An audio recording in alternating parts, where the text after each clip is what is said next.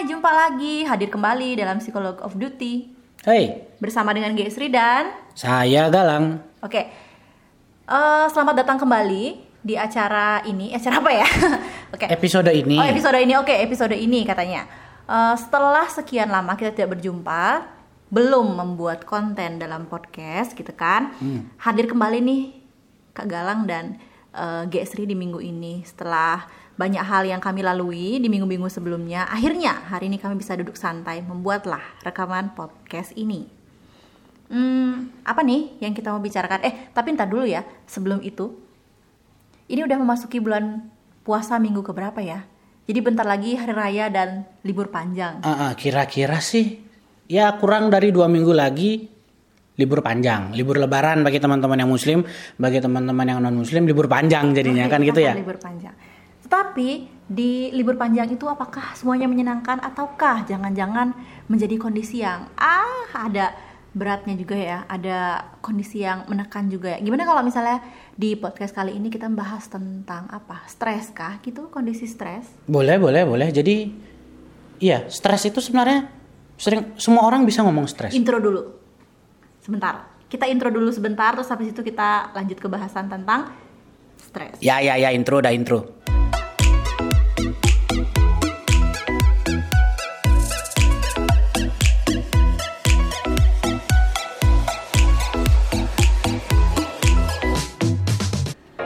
Well, setelah kita sudah intro tadi, pendek aja ya. Sekarang kita bakal sambung ke pembahasan soal stres.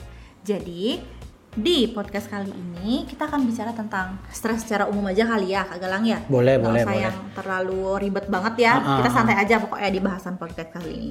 Nah, pertama, eh, aku mau tanya tentang, aku akan bertanya pada Kak Galang yang akan men-sharingkan, membagikan sedikit pengetahuannya pada kita semua ya. Pertama-tama, saya akan tanya tentang sebenarnya Kak Galang, stres itu apa sih?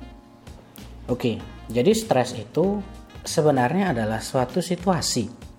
Ya, suatu situasi di mana ada jarak atau ada kesenjangan atau ada gap antara sumber daya individu, kemampuan individu dengan tuntutan atau harapan lingkungan di sekitarnya. Pokoknya yang di luar individu deh.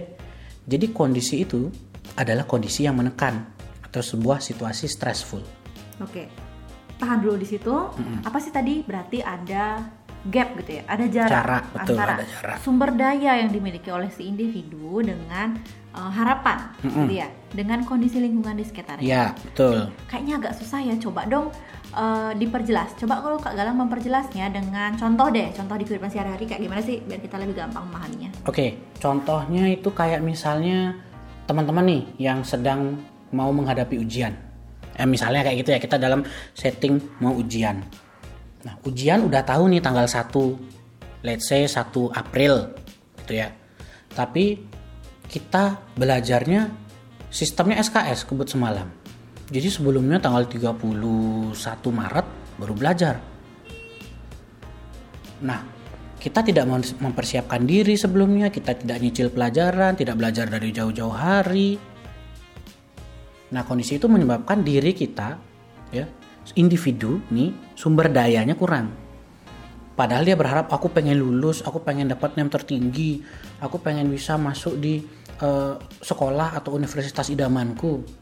Tetapi dia tidak melakukan yang seperti orang lain lakukan. Jadi tidak mempersiapkan semuanya dengan matang. Sistem kebut semalam. Nah, kondisi itu ya, harapannya dia dengan sumber daya yang dia miliki itu namanya kondisi yang stressful.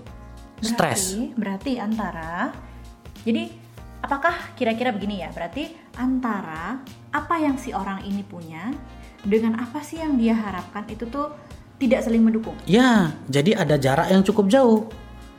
Karena itu orang jadi stres, tertekan kayak gitu. Nah, contoh lain lagi nih, ujian ujian lagi nih. Kan sekarang sistemnya berbasis komputer nih. Tuh, Kalau misalnya dia tidak paham atau mungkin tidak biasa dengan komputer, tidak biasa menggunakan komputer gitu misalnya, tidak dilatih sebelum-sebelumnya. Nah, ketika dia menghadapi ujian, kaget dia, waduh, saya harus pakai komputer nih. Padahal saya nggak tahu, nggak punya modal untuk belajar komputer, nggak punya pengeta- pengetahuan, pengalaman tentang komputer. nah repot dia kayak gitu jadi sumber dayanya uh, kecil tuntutannya tinggi nah kesenjangan itu namanya suatu kondisi yang stressful alias kita mengalami stres Oke. Itu tadi penjelasan secara apa ya kayak teoritik banget gitu ya. Mhm, Kayaknya oh kaku gitu ya. Coba sekarang kita mempermudahnya Mhm. dengan mm, tadi udah contoh. Contohnya ujian sih jadi makin pusing kan. Yang si mau bertanya ini merasa stres karena contohnya ujian. Coba kita eh, mendalami si kondisi stres ini.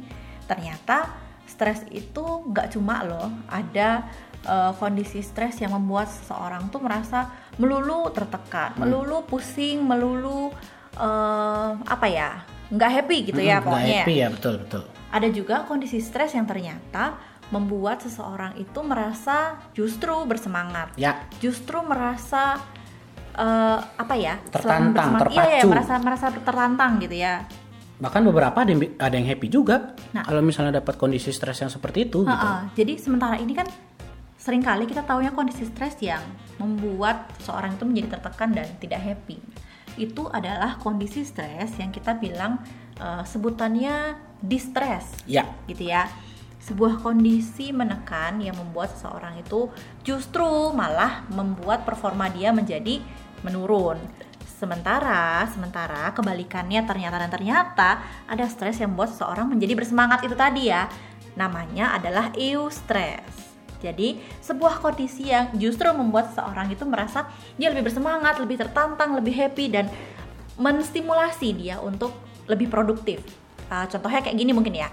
Hmm, kredit contohnya ujian, aku tidak mau lagi mengingat-ingat masa ujianku di masa lalu, jadi aku akan membawa teman-teman pada contoh yang eh, apa ya, yang menyenangkan. Rafting, rafting mungkin ya, rafting Ah, ya. Teman-teman tahu rafting kan yang kita yang kita arum jeram Arum di, jeram. Mm, di di sungai yang ada gemericik-gemericik airnya itu. Nah, Mm-mm. itu adalah kondisi yang kan arum jeram tuh dibilang berbahaya bahaya kan sebenarnya bisa bikin kita cedera tapi kok seru gitu ya sebenarnya kondisi apalagi yang ketika arum jeram yang kita harus eh, diminta untuk lompat itu loh dari bootnya jadi bootnya tuh terjun Iya. ke sungai yang Iya, di iya. bawahnya itu jadi semacam air terjun tapi nggak terlalu tinggi nah itu kita tuh deg-degan aku sendiri pernah mengalami Hmm. jadi ini bukan contoh yang mengawang-awang, tapi aku sendiri pernah mengalami. Jadi kondisi itu itu pertama kalinya aku naik arum jeram. Aku Hmm. pertama kalinya nyoba olahraga itu kan. Itu tuh aku sadar banget logik itu kondisi yang berbahaya. Mm-mm. Itu bukan kondisi sehari-hari yang aku alami. Walaupun kita tuh pakai eh, apa namanya pelampung, terus abis itu ada instrukturnya Ada juga kan di belakang Mm-mm. yang ngarahin kita harus dayung, Mm-mm. tarik gitu-gitu kan. Tapi tetap aja aku merasa kondisi itu tuh berbahaya. Mm. Tapi di sisi lain aku juga merasa, tapi ini kok seru gitu ya. Aku tuh merasa kepengen nyoba ini nih sampai garis finish gitu loh. Itu kondisi yang membuat aku tuh merasakan stres di sisi lain, tapi juga aku merasa tertantang, aku merasa bersemangat. Akhirnya aku melawan ketakutanku dan aku nyoba itu. Itu ya teman-teman ya, sebuah kondisi eustress yang membuat kita nggak melulu tuh merasa pusing, nggak melulu merasa tertekan, tapi justru membangkitkan semangatku pada waktu itu. Nah, jadi konsepsi di sekitar kita itu hanya tahu stres itu yang jelek-jelek aja ya, Gak ya. Oh, ya. Jadi padahal stres itu benar kata yang Gak Sri bilang dibagi jadi dua. Ada yang uh, membuat kita malah justru semangat, ya stres. Ada yang malah justru membuat kita menjadi tidak nyaman atau di-stres. Nah orang tahu stres itu ya di stres aja sih, padahal bisa lebih dari itu kan gitu ya. Padahal pas pas PDKT gitu ya, pas Hmm. orang lagi lovebirds itu, yang PDKT PDKT itu itu juga kondisi yang eustress loh. Oh iya benar benar. Kalau misalnya berantem, di stres dia kan gitu. Kalau misalnya lagi uh, kasmaran ya, eustress dia gitu ya. Jadi ya stressful juga sih. Teman-teman yang kali ini lagi PDKT PDKT terus berusaha memenangkan hati calon pasangan, nah, itu adalah kondisi yang eustress loh ternyata. Yang mana teman-teman berusaha untuk berjuang gimana ya caraku mendapatkan hatinya? Gimana ya caraku mendapatkan hati calon mertua? Nah itu tuh kondisi eustress yang teman-teman alami. Tapi ketika Anda sudah jadi pacaran, ha, bisa jadi Anda mengalami distress. stop stop stop Yuk kita kembali dengan bahasan kita yang mau ngomongin tentang stres Setelah tadi kita ke mana-mana bicara tentang rafting dan PDKT dan jatuh cinta dan sebagainya Sekarang aku mau tanya pada Kak Galang tentang Kayak gimana sih gejalanya ketika kita mengalami kondisi stres Terutama stres yang sifatnya uh, buruk nih stres yang namanya distress, Distress tadi. tadi ya. Oke, jadi eh, tanda-tandanya gitu ya. Kita bisa lihat secara umum ya kita bagi jadi dua aja deh. Yang satu tanda-tanda fisik atau gejala fisiknya, yang kedua tanda-tanda psikis. Ya. Nah, kalau dari fisik yang paling gampang dilihat itu sebenarnya kalau dilihat susah juga ya, tapi lebih ke gini, contohnya tuh kayak jantung berdebar. Ya deg-degan, keringet dingin, terus tekanan darah naik nih terus habis itu mungkin sakit kepala ada tegang-tegang ya mungkin sekitaran leher kepala gitu kalau misalnya kita merasa eh, sedang stres terutama di stres nih itu ya. Terus itu kalau dari segi fisik. Nah gimana dengan psikisnya? Susah konsentrasi. Susah tidur. Gampang kepikiran. Gitu kan? Gampang marah-marah. Tiba-tiba dicolek dikit senggol bacok. Kayak gitu. Terus habis itu mungkin juga misalnya kita jadi feeling blue sedih gitu kan merasa aduh apa sih ini kok melelahkan semuanya mulai menyalahkan diri lah apa kalau misalnya kayak suatu apa eh, kondisi stressfulnya lumayan berat Oke. Berarti ketika seseorang mengalami stres, itu yang paling mudah kelihatan adalah gejala tanda-tanda fisiknya ya, yang tadi kan. Mm-mm, sebenarnya yang paling mudah kelihatan, yang paling mudah dirasakan. Sebenarnya, kalau misalnya deg-degan itu kan berasa tuh, dok dok dok dok dok dok dok dok dok, sakit kepala, eh, nyeri di bagian dia di bagian tubuh mana gitu, kan gampang terasa. Tetapi kalau untuk yang masalah psikis, ini agak sulit gitu. Karena kadang orang diem aja dibilang, wah kamu kenapa kok, kamu sedih ya gitu. Padahal ya memang lagi diam aja gitu. Kalau lagi marah-marah itu kadang kita susah membedakan kondisi dia marah-marah karena sedang stres atau dia memang eh, marah-marah karena memang biasa marah. Gitu ya teman-teman ya berarti. Eh, sekarang kan dari dari podcast ini yang teman-teman dengar mungkin jadi lebih menambah pengetahuan ya sedikit banyak. Jadi stres itu paling mudah kita observasi, dilihat gejalanya oleh orang lain adalah gejala fisiknya. Ya kan? Jadi teman-teman kalau pas ngelihat teman sebangkunya atau pacarnya gitu ya atau orang tuanya atau saudaranya mengalami gejala seperti itu, ya teman-teman bisa lampu kuning nih. Wah, kenapa ya? Berarti bisa boleh bertanya-tanya kan? Tapi yang gejala psikisnya ini yang agak susah untuk kita perhatikan orang lain mengalaminya. Walaupun walaupun bisa, tapi lebih susah dibandingkan kita memperhatikan gejala fisiknya. Hmm, Karena kecenderungannya orang memperlihatkan gejala psikisnya tuh nggak semua orang bisa mengekspresikan gitu ya emosinya, bisa mengekspresikan uh, pikirannya dia apa yang dia rasain gitu. Jadi gejala psikisnya mungkin yang bisa merasakan adalah si orang yang bersangkutan yang memang mengalami kondisi si stres itu tadi. Jadi uh, kalau aku boleh me- me- membantu Kak Galang gitu ya. Jadi tadi kan yang susah konsentrasi, mau belajar rasanya mumet gitu ya. Itu jadi um, fokus juga menurun. Nah, itu adalah tanda-tanda uh, stres itu mulai menjalar mempengaruhi kehidupan kognitif teman-teman sekalian. Sementara dari sudut aspek emosinya, afektifnya kayak gitu ya. Emosi yang tidak terkontrol. Mau misalnya sedih-sedih yang oh sedih yang sedih banget. Sedih aja terus gitu ya. Terus kalau misalnya dipancing sedikit, senggol dikit, wah langsung marah gitu kan. Jadi ekspresi emosinya tuh cenderung meluap-luap, susah dikendalikan. Terus diajak eh, sensitif lah pokoknya, sensitif banget. Bukan peka yang yang cewek menuntut cowok peka bukan itu, tapi kelewat sensitif.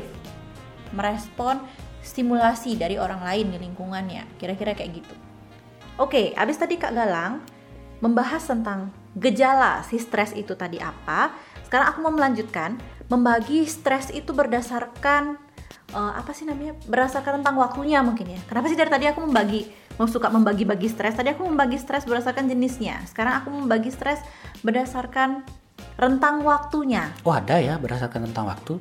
Coba ya. Jadi aku pernah baca bahwa stres itu eh, dibagi menjadi dua jenis berdasarkan rentang waktunya. Hmm. Ya, ada yang namanya Yang pertama? chronic stress. Kronik. Nah, kronik. Yang kedua? Yang kedua ada yang namanya akut stres. Oh, beda nih. Ya, jadi dia tuh lain berdasarkan seberapa lama sih seseorang mengalaminya, gitu kan? Jadi yang pertama tadi apa? Kronik. Kronik.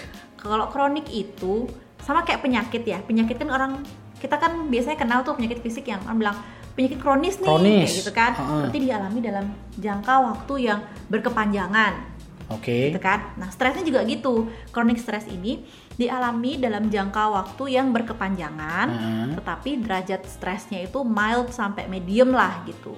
Oh, jadi nggak begitu stressful sebenarnya, tapi Ah. lama. Tapi lama, kayak Hmm. misalnya eh, orang-orang yang punya keluarga yang mengalami penyakit-penyakit terminal, kayak misalnya Hmm. punya keluarga yang mengalami kanker. Kanker. misalnya gitu itu kan perlu perawatan ekstra perlu Ah. pendampingan yang terus menerus Hmm. Atau seseorang yang berada di pekerjaan yang eh, berat untuk dia tapi dia harus bertahan di pekerjaan itu entah Oh, karena apa pertimbangannya oke. jadi dalam sejangka waktu sekian bisa sampai bertahun-tahun puluhan tahun bahkan Hmm, hmm. dia mengalami tekanan karena berada di sebuah situasi yang dia tidak Nggak nyaman juga ya. yang nggak nyaman buat dia Hmm. tapi kadar stresnya itu mild Mm-mm. sampai sedang lain dengan yang akut stres itu tadi Mm. Kalau akut berarti dia mengalaminya dalam jangka waktu yang pendek Mm. tapi uh, derajat stresnya itu medium ke tinggi Kayak bencana alam. ya kalau bencana alam kan masih agak lama gitu ya kalau Mm. kita ngomong tentang uh, Oke. recovery-nya Heeh. mungkin tuh lebih kayak Kayak apa tuh? kita jadi balik lagi ke contoh yang ujian-ujian itu lagi ya Oh, ujian. Oke. kan ujian itu kalau kita di kuliahan tuh kan ujian kayak ujian, Ujian skripsi, tesis, ujian skripsi, ya, ah. Kalau oke. teman-teman pernah mengalami ujian skripsi, itu kan hari ini mau ujian nih jam 10, tapi mungkin dari kemarin malamnya tuh udah yang merasa ah udah ada berat gitu ya. Hmm, hmm, hmm. nggak niat makan, Hmm, hmm, hmm. kan? Hmm. Terus susah tidurnya, pengen nangis rasanya. Hmm. Aku mengalami ini balik Hmm, lagi oke, ke oke, betul. pengalaman pengalaman pribadi gitu ya. Tapi tapi setelah stres, eh setelah stres katanya, setelah ujian itu berhasil teman-teman lewati, Hmm, stres itu udah nggak dialami lagi, hmm, hmm. reaksi stresnya udah nggak dirasakan lagi. Hmm, hmm. Jadi derajatnya tuh tinggi, merasakan stres, tertekan gitu kan. Hmm. Tapi jangka waktunya tuh cenderung pendek, nggak nyampe sehari gitu, gitu loh. Hmm. Kayak gitu. Jadi beda ya, yang satu terus-terusan, Mm. tapi tidak kalau dilihat sih sebenarnya tidak terlalu stressful, tapi ujung-ujungnya ya capek juga. Ujung-ujungnya tuh jadi melelahkan juga. Heeh. Malahan, malahan ya justru.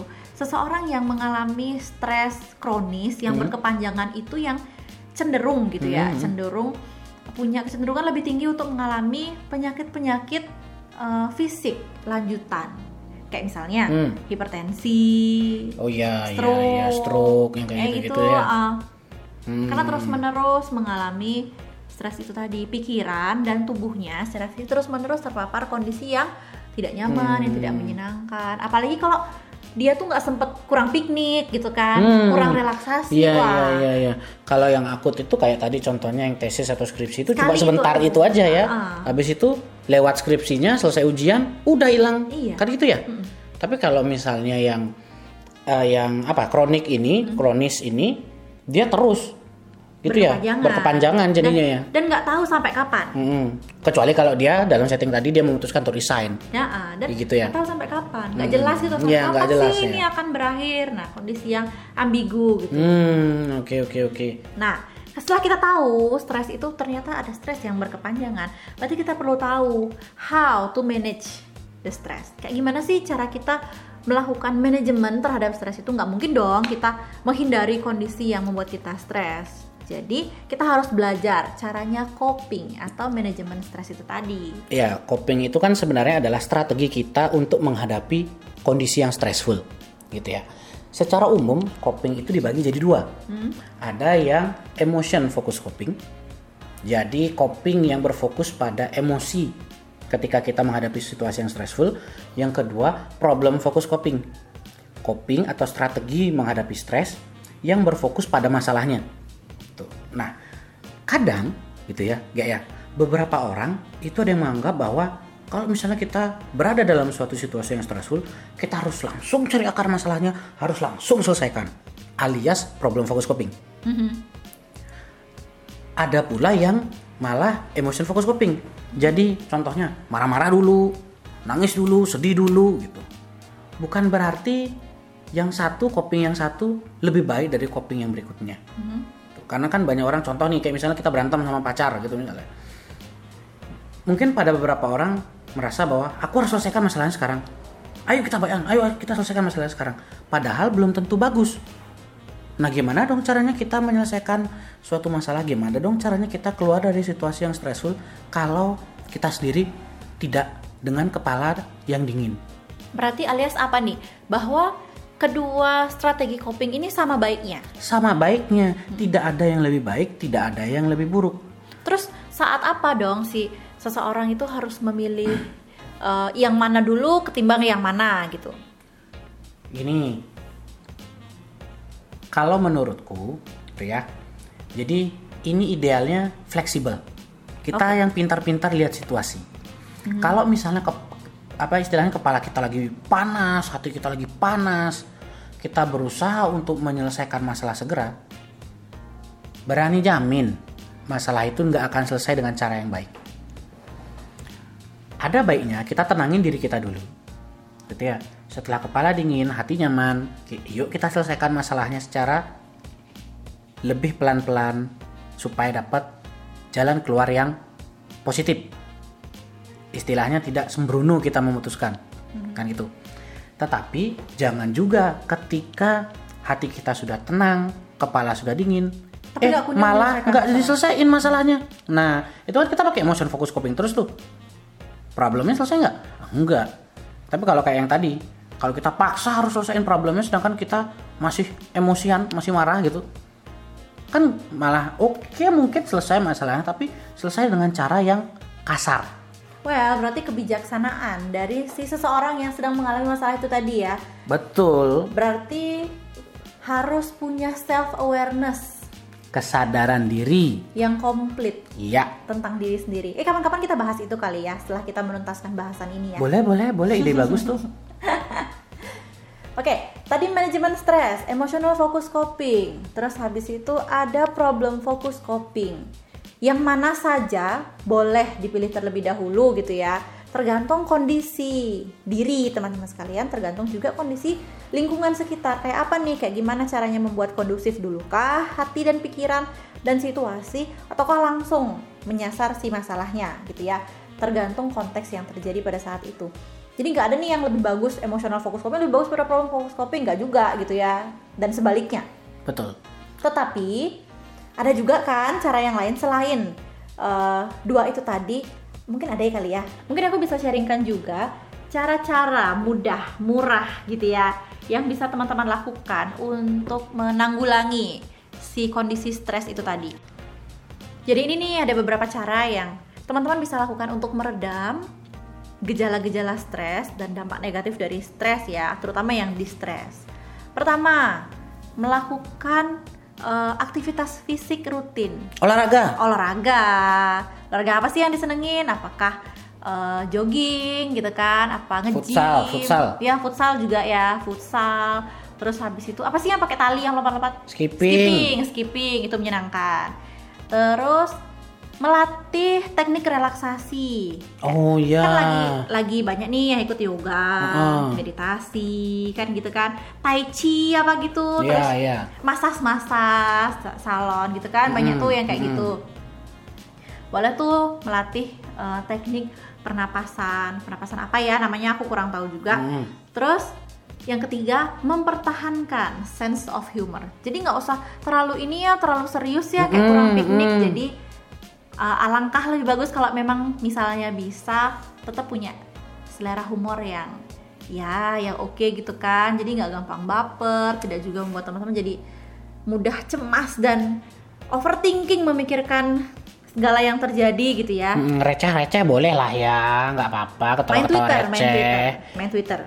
Sesekali mampir ke Twitter, sekali mampir ke Twitter biar ngelihat hal-hal yang lucu-lucu kali ya.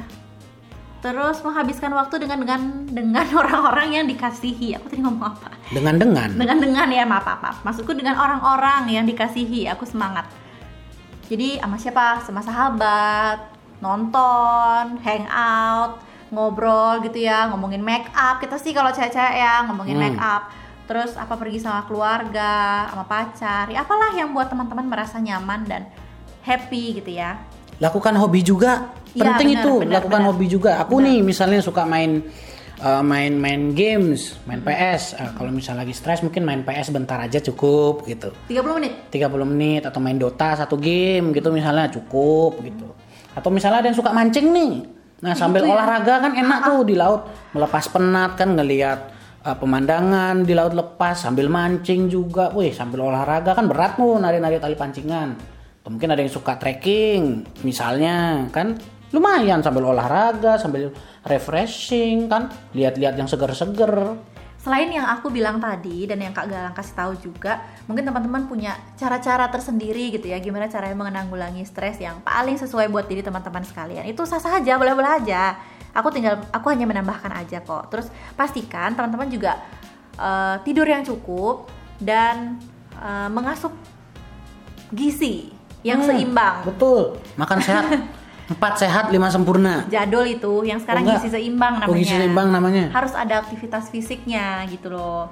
Terus eh, diet yang seimbang ya apa ya sekarang yang sesuai dengan kebutuhan energi dan kondisi fisik teman-teman sekalian. Dan ingat jauhkan diri dari penyalahgunaan obat-obatan terlarang, alkohol, eh, rokok, terus pakai substansi yang sifatnya ilegal.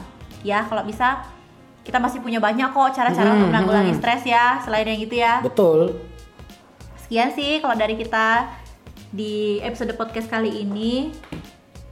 Galang ada yang mau ditambahkan nggak? aku nggak ada jadi intinya jangan sampai stres menguasai dirimu Oke, terutama di stres iya. gitu ya karena kalau misalnya kita stres terus kita nggak happy dong Itu dia tuh, betul tuh ya.